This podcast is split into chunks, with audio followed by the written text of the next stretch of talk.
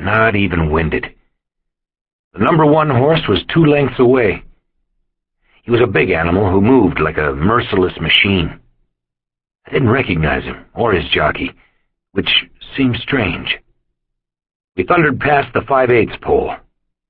Now, old boy, I crooned to Cajun Desire, now you do it for me. Now you show 'em what you've got.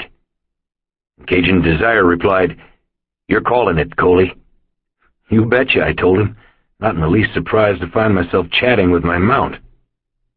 There was definitely something wrong with this picture, but I was too happy to challenge it. We caught the big horse just before the clubhouse turn.